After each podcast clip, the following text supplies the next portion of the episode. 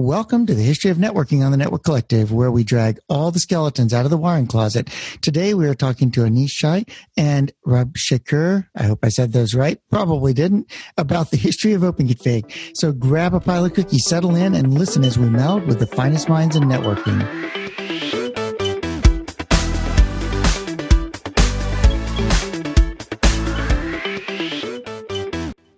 Hello, Rob. Hello, Anees. Why don't we start with maybe just a little bit of background? I don't know if you two want to talk about yourselves a little bit, how you got into networking or anything like that, or how you fell into the Open Config project. Rob, anything from your side before I kick over to Anees?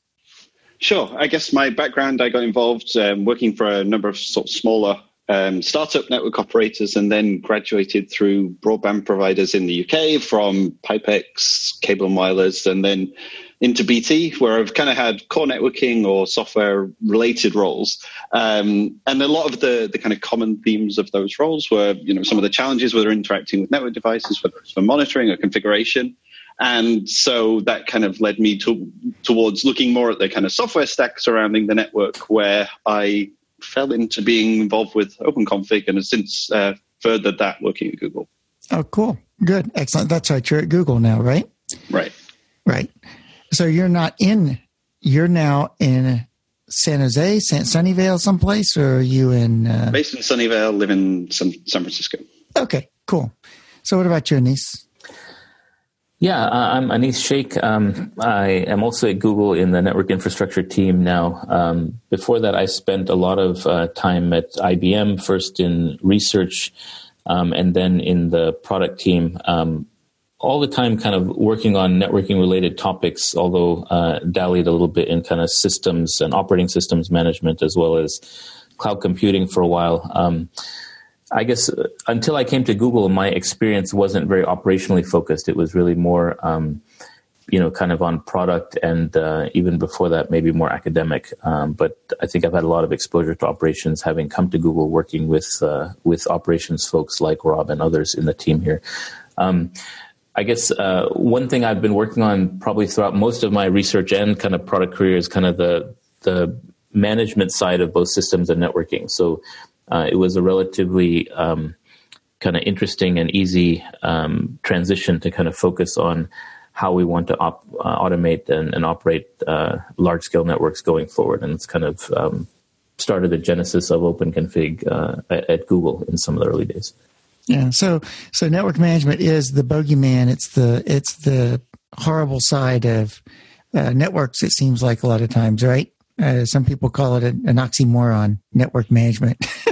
I think it's the uh, interesting part of networks, and I would say that the uh, it's kind of the, the place where as, as networking we're trailing behind other areas right? Like uh, my background was managing a bunch of you know linux systems and then you kind of look at the way that you managed hundreds to thousands of systems 10 years ago in in system admin was uh, we're still not even maybe quite there for networking. So the group that Anees and I are in uh, in Google is really focused not just on like the API to network devices, but much wider network management. And I think we're we're kind of taking the steps of bringing network management. Uh, towards where the state of the art for management of other systems is rather than just kind of accepting it, the uh, Perl scripts that we did 10 years ago. Perl scripts. what, what, what are we missing? in Perl scripts. there are many Perl scripts that exist that should not exist. I think. I, mean, I will say, coming from kind of the even the research side where I started a lot of my work, and I'm still a little bit involved there. It's always been a challenge getting the community really excited about you know working in the space of network management. I mean, I think um, the most prominent folks in the research community, for example, um, are always more interested in performance and um, scale and, and, topics like uh, congestion control and new routing architectures, et cetera. I think network management has been hard to get people excited about despite our best efforts. Although I will say that recently there's been a little bit of an uptick, I think, in focus on network management, given that our networks keep growing and they keep getting harder and harder to manage. Okay. So, Anees, before we started, you were talking about some background to OpenConfig and how it kind of got started and, and where things began before Rob came into it. So, why don't you give us a little bit of that and then we'll get Rob in and start talking about where it went from there? Yeah, I'm actually really interested to hear Rob's first impressions of when we reached out. To I'm not sure we've ever talked about it. No um, pressure. yeah. uh, yeah. So you know, this notion of intent-based networking, declarative configuration. I think these concepts have now been talked about and been around um, for a little while, but uh, I think when we first started looking at this, they were still fairly early, and we had at Google uh, tried to introduce the notion of intent-driven declarative configuration for some parts of our user-facing backbone. I think we've since published how that management infrastructure or architecture works um, in the context of Espresso, which is sort of our way of bringing SDN to the edge. And that system was one of the first in which we introduced some of these concepts where we were configuring a combination of, of hardware and software components. And initially, we, we realized we needed a model for, for configuring um, these things, and we were leveraging an internal schema that we developed that was primarily focused on describing the structure of the network, less so the configuration. But we were, um, you know, trying to adapt it for configuration. And I think with uh, uh, it, while it worked, I think there were some parts of it that were suboptimal. So I think when we started thinking about how to expand declarative intent-based configuration, model-driven configuration to the wider um, network, I think uh, we took a step back and started looking at some other techniques um, or other kind of proposals that had been around. And we started some internal discussions in, I guess, first quarter of 2014 around whether um, looking at uh, Yang models might be a good alternative, primarily driven by the fact that there was some industry adoption already happening, and we were interested in getting um, the external community working with us on defining these data models. Um, and in addition, I had been working for a while in the ONF on defining uh, this ill-fated um, project called OFConfig. This was for basically a vendor-neutral configuration approach for OpenFlow networks. Um, spent several years on it. Ultimately, it didn't really go that far, but I think it at least gave us some exposure um, to Yang modeling and to kind of how it would be used for configuration in the sort of operational model-driven world that we're heading for. Um, and I remember, I think, or, or I kind of dug up recently the sort of first internal deck proposing that we set up an organization where we could leverage um, or actually uh, collaborate with external um, operators. Uh, back in, I think, August of 2014 is when that deck initially circulated. So between sort of first quarter and the third quarter, we, I guess we had plenty of internal discussion and debate around whether this was a, a beneficial path forward. Um, I think before we could really go forward, one issue that we tried to address was around how do we make it really easy for operators, large and small, to work in this effort. I think we're really concerned that if we created an, a formal organization that required, you know, participants to sign an NDA, for there to be some sort of formal governance, um, other agreements that need to be signed, it would end up in legal review that would take just forever and ever. So instead, we tried to form this as a kind of more informal grassroots engineering and architecture architect driven effort where uh, we basically got approval from our legal team to go forward with some risk of having you know no agreements in place but we mitigate it by having these uh, operators agree to sort of common set of interests. And also this work is very non-proprietary right? So the risk of anything being shared that wasn't um, appropriate is pretty low. So i think we agreed with our team internally that you know it's probably worth the risk uh, to get this effort off the ground to really reduce the friction of getting other people involved, and we've kept that model ever since. Um, and the idea was, you know, the sort of grassroots idea. We approached a few engineers and architects at uh, just three other organizations at the outset. So we had been having some discussions on other topics with AT and T Labs. Um, and we got involved, uh, folks like uh, Chris Chase and Jim Uttaro, uh, Kevin D'Souza, who's kind of their modeling lead now at AT&T Labs, um, in some of the early discussions around which models we should focus on, uh, how to sort of form this community. and then also at Microsoft, uh, I had been working with Deepak Bansal in the ONF on OF Config. So between Deepak and Vijay Gill, who was at uh, Microsoft at the time, um, started engaging Microsoft as well. They had a similar interest in sort of moving towards uh, model-driven automated config. So, and then Sorry. I just want to break in for a second and ask. So, at the very, very beginning, why didn't you choose to go to SNMP? Because SNMP is kind of model driven, but not the same way. I mean, the, it might be helpful for people listening to even go back there and then say, what is the difference between SNMP and Yang? Um, so that they understand why SNMP wasn't chosen or isn't isn't the way forward. Yeah, I don't think we even considered SNMP at all, just because it hasn't been commonly used as a mechanism for configuration. It's primarily been for monitoring, and there we were kind of pursuing another alternative to SNMP around streaming telemetry, which is sort of a companion effort in the overall open config kind of model. So I guess this was the main reason we didn't really consider SNMP, although it's capable of of pushing configuration to devices.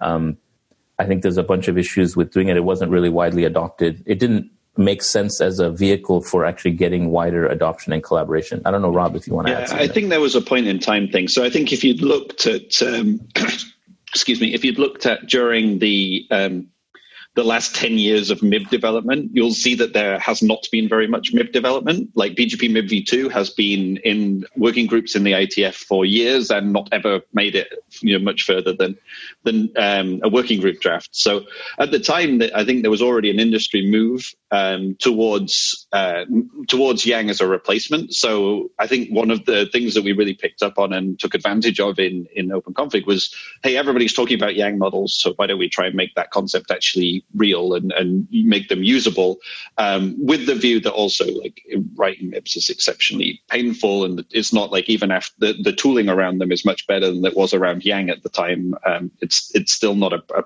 a good thing or an easy thing to develop a MIB. Yeah. And, and I, I would say that the primary reason behind that might be that MIBS, the dictionary is in the standard rather than in the device and therefore the device just doesn't know much except that you shove this here and it's in that particular 1.1.1.45 whatever. Whereas with yang it's more like html it's xml type based stuff. So it's actually a tar it's a markup language. So you end up being able to human read it and you end up being able to um, write your code much more flexibly. Uh, the code around it can be much more flexible. That's kind of my impression. Yeah, I guess that we'd seen how uh, the kind of strict table structure of, of the SMI and, and MIBS imposed on SNMP has had significant scaling challenges. Like right. if you've ever tried to pull like the MAC address table from a device, then just the fact that you need to structure the data in a very specific way can be very costly.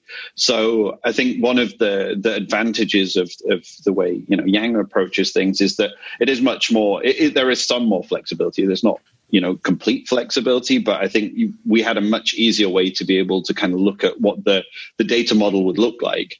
Um, I mean, we can get onto it, but I don't think Yang is perfect. I think it. Yeah. I don't even think it's that great, to be quite honest. But um, it's. Uh, it's um, it, it's a lot more expressive and, and, easier to to maybe outline the, the concepts that you want than it is in a MIB anyway. Right. Yeah.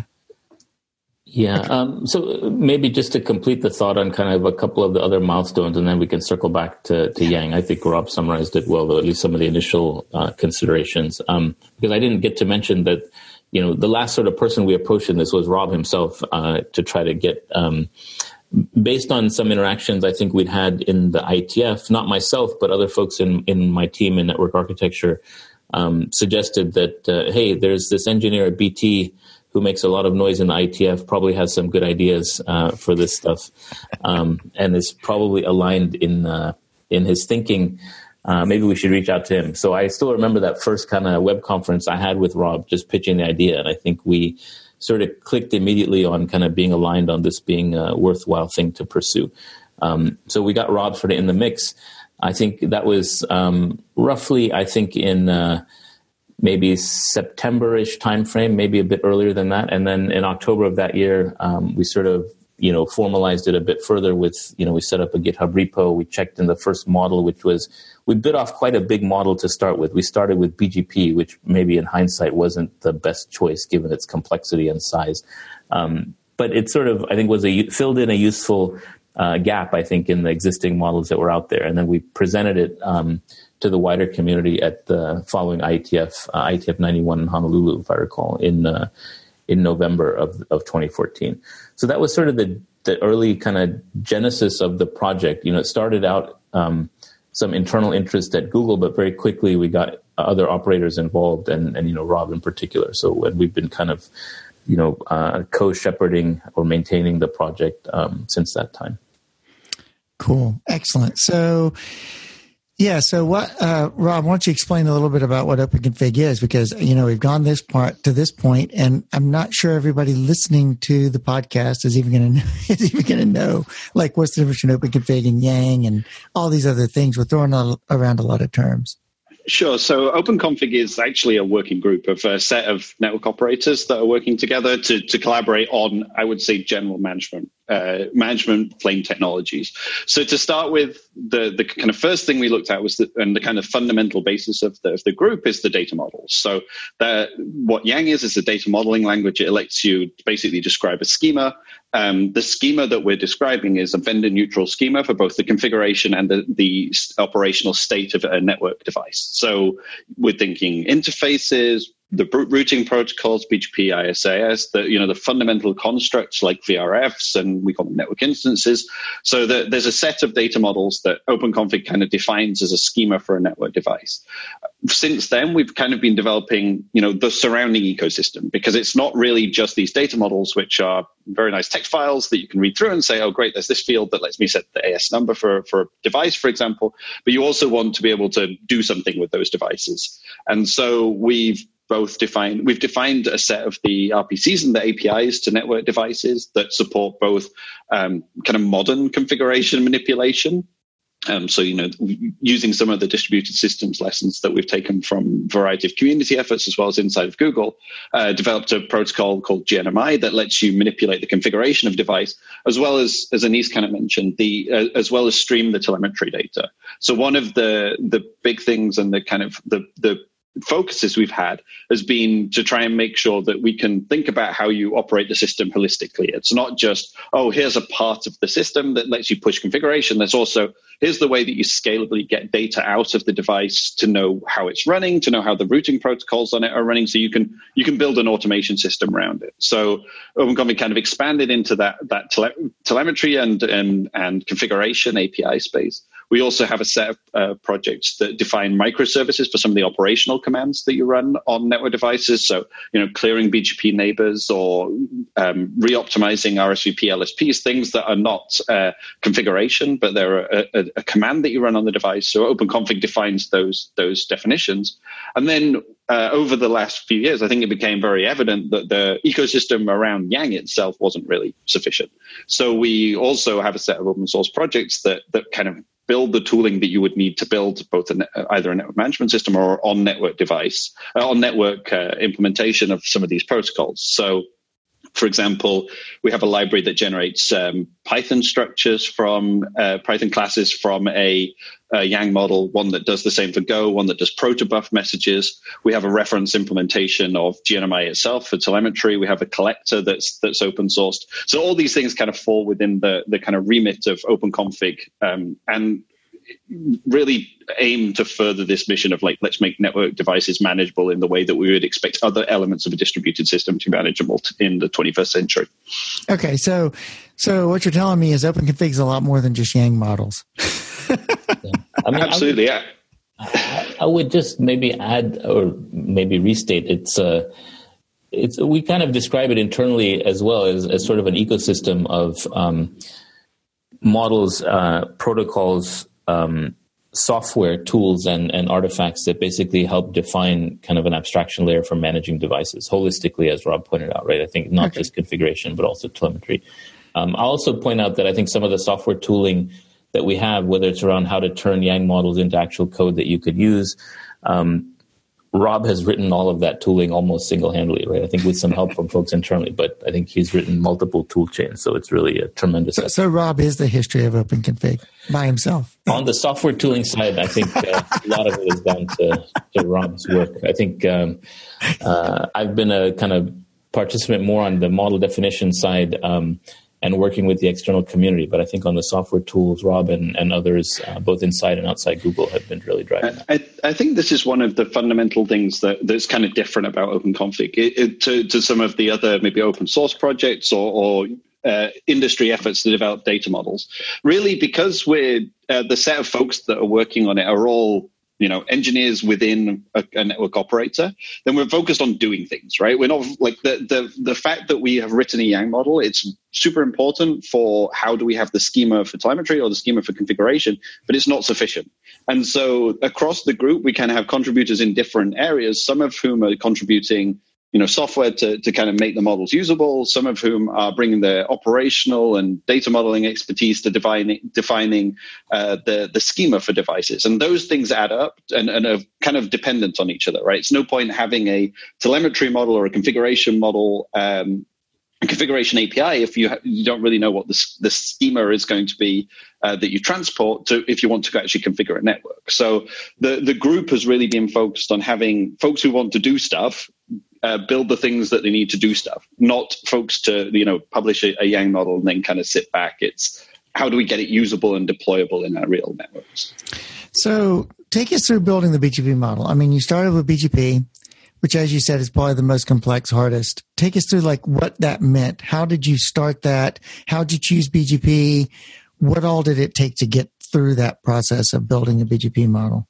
Well, I can start and then maybe Rob can finish. That's, that's kind of how the model development worked, actually, in reality. I think, um, you know, I, at that time in Google, our, our kind of BGP configuration was relatively simple, I think, compared to more traditional service providers and, and telecom networks. So um, we basically started by look by reviewing kind of our internal usage to um, inform kind of the initial design of the configuration. So, you know, basic peer groups, neighbors, uh, and some basic global configuration. Um, I think we had an early, uh, reasonably good early view of what the overall structure of the model should be from kind of a hierarchical perspective.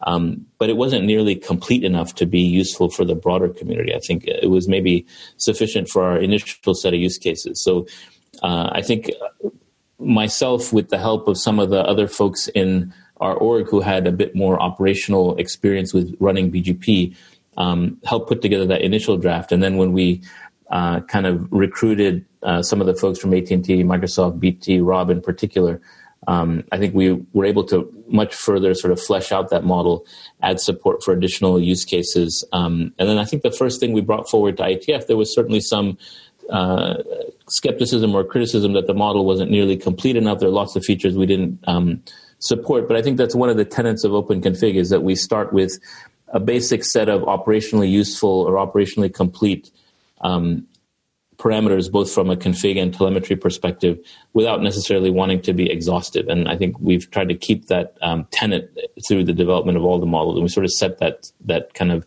principle uh, with the BGP model. It's grown over time. We've added features over time.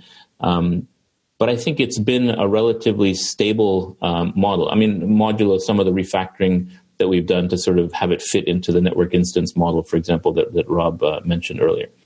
How, how do you handle the case where different vendors may have uh, features that are kind of actively oppose each other?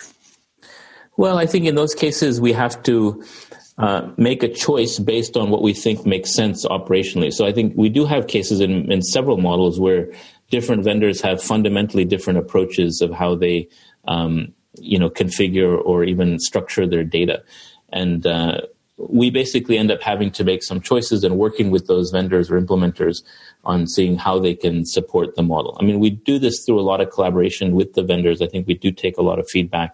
We've made adjustments to models to make it easier for vendors to implement. Um, but it's a fundamental problem, I think, of any time you try to build a vendor neutral representation. Right? I think you I will. Think I think it's it's more than just a fundamental problem of when you're building a representation. It's a fundamental problem of designing a network that's got multiple vendors in, right? Because you have something that your that your service is going to offer. Let's say you're offering an L3 VPN service if you want to prov- provide that across an Alcatel, sorry, Nokia and um, Cisco and a Juniper provider edge device, then you have to make some choice as to what features my, is my product going to offer and what's it not.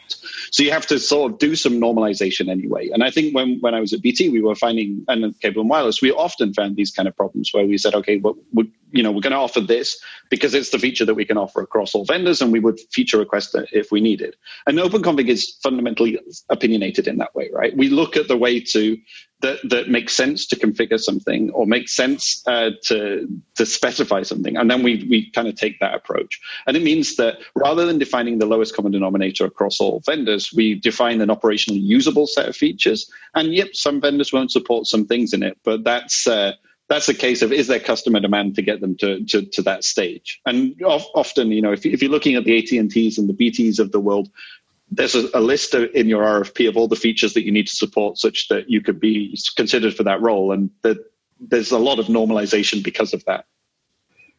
Interesting. So, yeah. So, um, so you work through this by just grabbing the configurations, but you're not following the configurations, right? You're trying to build a data model that's completely separate as you work through the process of, of building an, an open config model.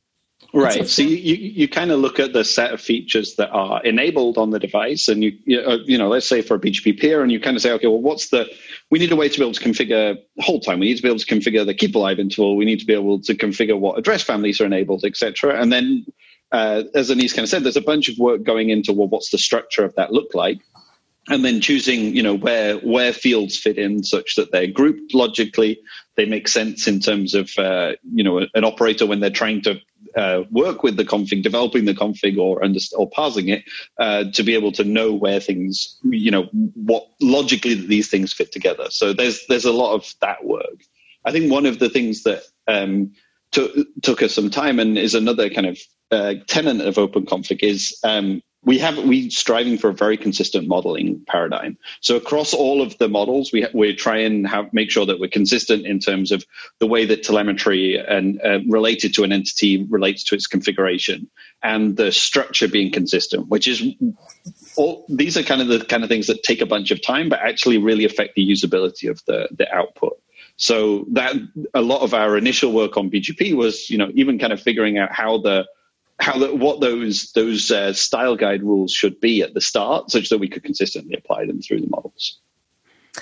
Yeah, I mean, I would just add that I think one of the hardest things in the in defining the vendor neutral models is to basically look across all of these vendors and sort of uh, consider from an operational perspective, not just ourselves but other operators in the group, of course, uh, what we think makes the most sense in terms of how to think about uh, managing that particular you know entity or construct. Right? And I think then it's a matter of um, you know one of the things that we do in Open Config is that we try to make sure that whatever features and so on that we support uh, are in fact kind of relatively common in that multiple uh, major vendors do support them. So in doing that, we need to look across multiple implementations. So there's a fair bit of effort that goes into kind of uh, figuring out what the right structure is um, in terms of what's supported and then what makes operational sense. All right, cool. So, um, so now you get to the point where you're building these models and you start thinking about all these tools that you need. So, I mean, how does that work? I mean, how do you decide, or is that just mostly the community deciding to do stuff and putting it out there, or how does that piece come into it? So I guess that the uh, the initial way this this started is when when I was at BT, we were looking and we kind of looked and there was essentially the Tail-f NCS product uh, at the time, and um, that was the oh, you want to use Yang models, you should use this thing. Um, we we had some discussions with them, and we've kind of found it didn't really fit quite uh, that well into our development approach. How we wanted to write code wasn't how the how NCS was kind of making us write code. So I sat down and thought, well, how hard can it be to write, you know, Python generation from Yang? and it turns out it was it was a lot harder than I thought. Um, but um, we kind of, kind of developed a bunch of expertise as to okay, this is maybe uh, how the API should look to a developer, and that I think has, has been something that's really that's driven a lot of the tooling development. Is that we've started out with this view of like, hey, we're network engineers, we're not we're wanting to write uh, configuration generation that really makes sense and is really um, you know it's easy to maintain. For us it's not like very uh, it's not convoluted apis it's not odd ways of interacting with the configuration. So uh, we we built the python validation to be super pythonic i think as, as far as it could be uh, and make sure that it, it, felt like writing python um, then as i you know we kind of got into uh, what's super pythonic i just have to know pythonic is uh, making something like very idiomatic in python Okay.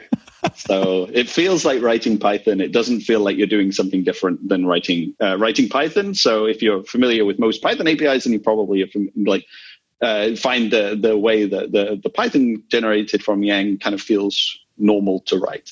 And the same we've done for making idiomatic Go etc. So those those uh, toolkits that we've built are really they're not a whole network management system. They're not tightly coupled to any particular implementation. They're just code generation from a Yang model. So it's kind of the usable bit of the Yang model rather than the just the the schema definition. And then those can be built into wider frameworks. So uh, yeah, you could. Sorry, go ahead, Rob. no, no. After you. Uh, no, I was just going to say one thing that we sort of joke about when we talk about this externally also is that um, the Yang models taken by themselves, you know, don't do anything, right? You can't use them to build any sort of network management system. You can't use them to configure any device. You have to actually turn them into code artifacts that let you do something. And I think that's what a lot of this tool chain that Rob was describing enables you to do. And I just wanted to also add a kind of a tidbit on this notion of, of idiomatic um, code generation. I think we had some false starts on this, in particular on the the Go language bindings. I think we had an internal implementation initially that was um, not idiomatic in terms of writing Go. In other words, someone who's used to writing Go would sit down and try to use that library to generate um, uh, structures from Yang models and find it quite painful. And I think when Rob joined the team, um, we're kind of he started looking at why the adoption of this stuff was um, getting hindered. And I think uh, started the effort to recreate that tool chain in a way that makes it much more idiomatic to write, and it really improved adoption significantly. So I think those kinds of considerations from a development point of view are really important. I think when building, you know, tooling around uh, these sort of models, the models themselves are just you know the artifact that is as a starting point. You can't do anything with them. Yeah, I think we actually, a few IETFs ago, it's probably more than I would like to admit at this point, uh, stood up and put, I gave a talk that just sort of said nobody cares if you're writing in Yang or not. I don't think it really matters. Um, it's a useful schema definition language. It has some of the features that, that we need. Um, but really, if you as a network engineer want to write configuration, you're very unlikely to do anything with an actual Yang module. You're going to do something with some way to interact with that Yang module, and that's got to be some generated code uh, from that. I mean, yeah, sure, you could probably you can write JSON that conforms to the model or XML and then validate against it, but that's probably not what you want to do. To you, you these frameworks both give you a structure to fill in as well as enforce a lot of the rules that are in the Yang module. So, it, you know, things like this leaf must reference this other other uh, an existing leaf in the schema. So, a BGP policy that's applied must be a BGP policy that you've defined, or this integer must be between 42 and 48. Those kind of things are uh, also enforced in the, the code generation, which gives you um, it gives you a bunch of the advantages of actually having a, a machine readable schema for describing configuration, wh- which you didn't have if you just you know you're just writing JSON out or writing XML out. Cool, excellent. So. Um, yeah. So I, anything, so one thing I did want to ask is I wanted to ask about the interaction with the IETF. Like, how has that gone? I mean, what, what, what drove you to bring things to the IETF? Has it been, is it something that you're, I don't know, I'm just curious because I mean, I, since obviously the open config stuff is in the IETF and the IETF has its own standards as well, I guess, if that's correct. Yeah, I, maybe I'll say a little bit, and then I think our stance has evolved a bit, and let Rob sort of uh, comment further. Because uh, I was just chuckling while looking at our first internal deck, where uh, and even what we proposed in the IETF. I think if you look at our very first presentation there, um, I think we're very clear about wanting to get feedback from the wider IETF community, and had the hope at the time that ultimately these models might, you know, converge, even though you know, we had an interfaces model. The IETF had an interfaces model that was already RFC'd. Um, there was some work in the IETF uh, driven by vendors building a BGP model, and we are trying to look at, you know, where there were similarities and differences. Same with the MPLS model. We actually spent a lot of time trying to align, and I think we actually got some alignment.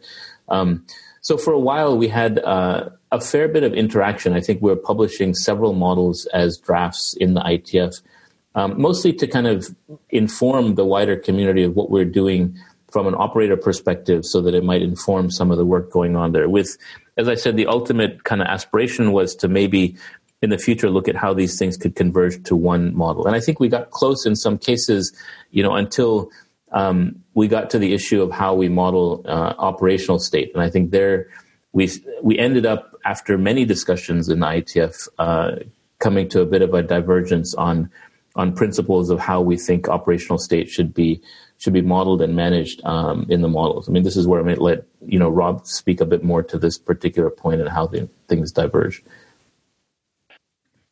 Yeah, I, I, guess I'll take a step back about how the IETF and operators have kind of engaged. So I've been involved in the IETF for uh, too uh, too long at this point. It's probably over ten years at this point, which I don't really want to admit.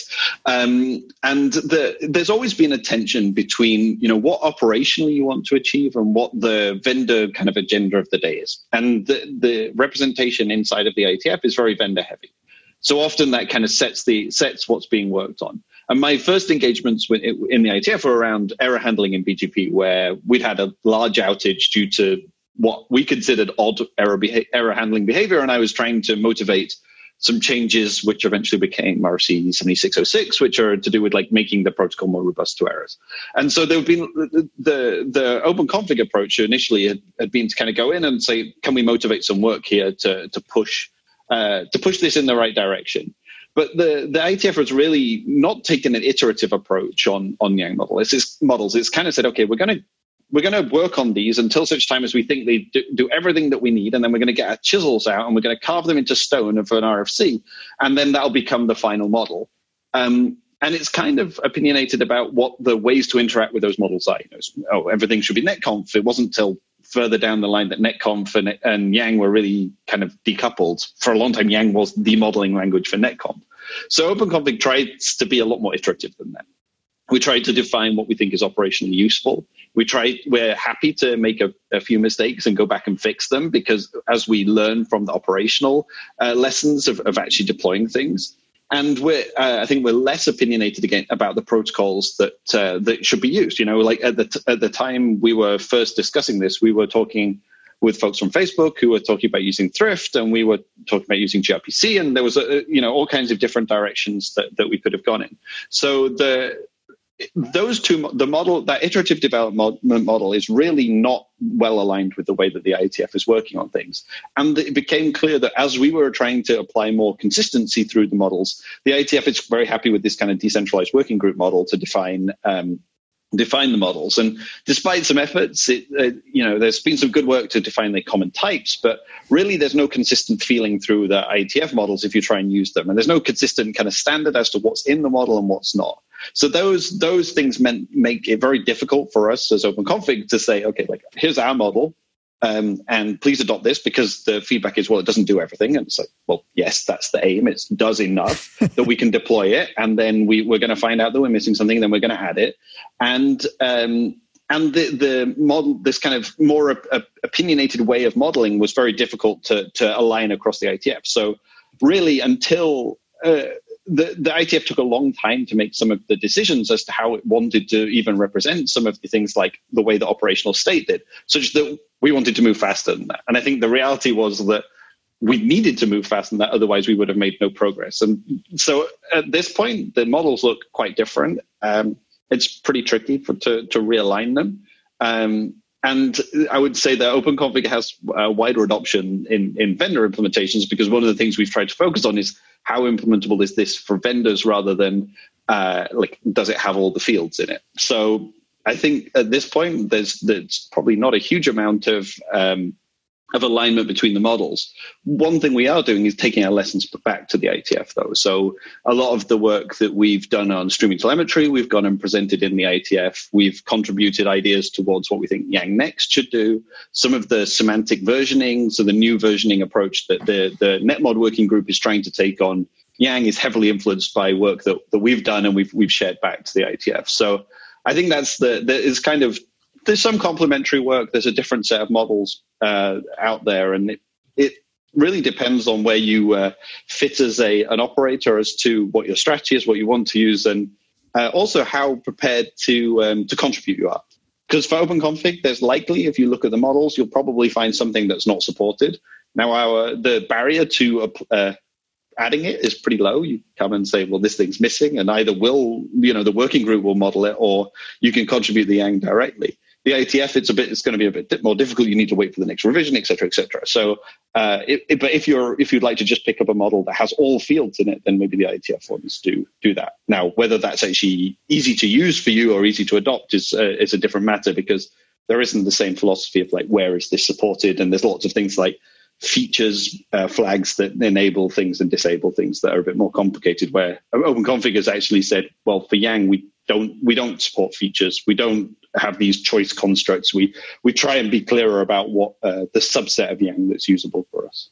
Cool. Yeah, that's that's good actually. I mean, I've often wondered why after the SNMP experience, the uh, the MIB experience, that the IETF just didn't give up on building the models and just standardize the languages and the protocols and let it go.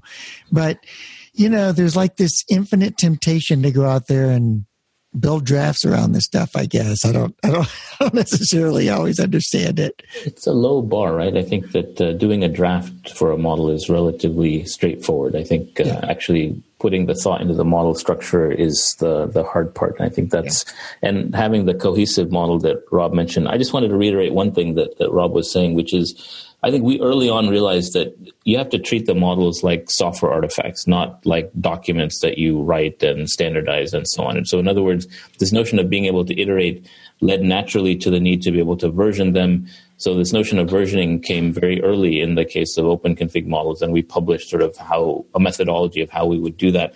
Um, and I think just now, as Rob mentioned, the NetMod working group is sort of looking at well, we need a versioning approach, right? Because uh, we're seeing lots of um, divergence on on versions, and we need to be able to track this. So I think they're realizing some of the practical problems that that we experienced early on through trying to use the models to actually build these systems. Um, and I think similarly, the operational state discussion, although we didn't end up in, in an aligned place in the approach, um, I would argue that I think you know the open config kind of approach really started that discussion in the IETF, and we had several kind of meetings um, with the NetMod working group on on how to approach requirements for modeling operational state um, and different uh, ways to actually do it. So I think it triggered a bunch of um, work in the IETF. I think, as Rob said, we still are giving things, uh, giving experiences back um, to the IETF. So I think there's connection, but as as as Rob also said, I'm I'm a little bit less um, thinking about uh, kind of aligning uh, anytime soon. I look, I'm an optimist, so I will say I would never say never. There's always a possibility that maybe in the future these things kind of get realigned. But I think we have um, enough adoption, I think, in the vendor implementations and even among operators that uh, I think there's a fair bit of traction with the open config approach. And I think this isn't a unique, uh, you know, this isn't unique to uh, modeling of, of configuration and state that the IETF is finding this, right? So there, there's, um, you can see that there's uh, proprietary or industry collaboration efforts that are outside of the IETF that would have been traditionally more in the IETF uh, because the model isn't maybe working quite as well. And so this is uh, th- this is something that you know we're contributing. I continue to contribute to the IETF to kind of see can we align the IETF with where it need where we think it needs to go for for being more iterative to being for having better velocity. But it, in general, there's some struggle for operators that aren't that are developing their own code or have their own uh, in-house uh, expertise that they kind of need to go faster than the IETF is able to support. Right. So, so looking back, what would you two do differently about OpenConfig if you could change something, make it better, faster? I think that I would. Um, so we we kind of looked for a bunch of time at how much of the configuration surface area you have to have to be um, to be usable. And so we we spent a long time kind of saying, oh well, we'll go model this, we'll model this, we'll model this, we'll move on to this other model, and um, built up a good kind of breadth of model implementations before necessarily initially looking at the kind of pushing for the first implementations on vendor devices. So we were kind of, oh, we should get to one whole uh, deployment scenario that we can model in OpenConfig before we deploy uh, deploy this. And what we kind of realized a bit further down the line was, well, actually, this is probably not practical in terms of we'll, we'll, aligning all the stars that we have a whole device that's completely expressible in open config is uh, as the first hurdle will probably mean that we're waiting too long to, to deploy it so we came up with this idea that we call mixed schema so basically we support having open config models alongside vendor models or open config models alongside traditional CLI, and then bite off a chunk a chunk to model in open config. So we say, okay, let's move all the BGP config to open config. Let's move all the interface config to open config. And so I think if we, I one thing I kind of think we might have realized well it's 2020 in hindsight right? We might have realized earlier was that that approach would have been a better way to to kind of iteratively move to, to having the model data there um, rather than the one the one that we we took where we were a little bit more holistic. Yeah i mean maybe just adding along the same lines i guess also the way we've engaged vendors i think has in, evolved in terms of implementation i think it's it's sort of the same point that rob has made about these things are developed and need to be also deployed, tested, uh, gotten experience with incrementally, right? So um, I think going to an implementer uh, like a router vendor and saying, okay, here's uh, BGP and interfaces and MPLS and RSVP, and here's all the set of things you need to focus on. I think we learned that being much more focused and specific uh, as an operator in terms of here are the basic set of features we need to be able to implement this feature. So if uh, in, to implement this sort of configuration, if it's BGP configuration, here's the minimal set of things that we need uh, to be able to actually use this and get experience with it, as opposed to here's a BGP model, come back and tell us when you've implemented it, right? So it's the BGP model plus a really tight specification of what are exactly the fields that we need to support, let's say for a simple role in the network, so that vendors have a clear view of what they need to implement to be able to get feedback on their implementation from us, and we have kind of a smaller surface area to test and, and so forth. The other thing, maybe quickly, I'll mention is that um, we've been fairly uh, focused on making sure that the models are driven from an operator viewpoint, and I think um, you know there's uh, an interest in increasing kind of the velocity and how we can uh, evolve the models to support more use cases from operators that I think has made us realize that we need to also kind of evolve the way that we get contributions to the model. So rather than you know being limited to only um, operators who are in the group, uh, now we've developed kind of a, an approach whereby we can get um, additional folks who may not be kind of strictly members of OpenConfig, whether they're vendors or other ISVs, um, who have an interest in using the models uh, and need some features or use cases supported to be able to propose those. And then we would shepherd those um, proposals and make sure that they're aligned with OpenConfig from a modeling and structure perspective. So I think that was another thing that we came to a bit later, but I think it was um, uh, something that I think is going to be critical to get back to some, having some velocity. Cool. Awesome.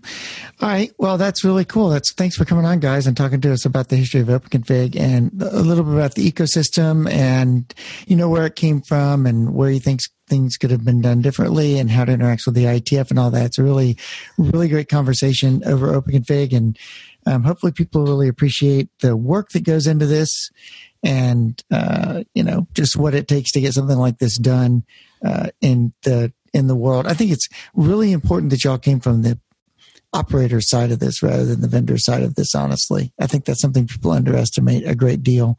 Um, you know, having been at a vendor for a long time and then at another vendor and then at an operator and now back at a vendor, uh, it's different worlds. Um, you can do different things in different places and there's advantages and disadvantages of working at both. And I think that's just, you know, just the way it, it plays out. So, well, Donald, I know you are still at me not you me not you sharp on Twitter. Yes. Rob, any place people can get in touch with you if they want to talk to you about this, uh, Twitter or blog or GitHub or whatever? I'm Rob Shakir on GitHub very creatively. okay.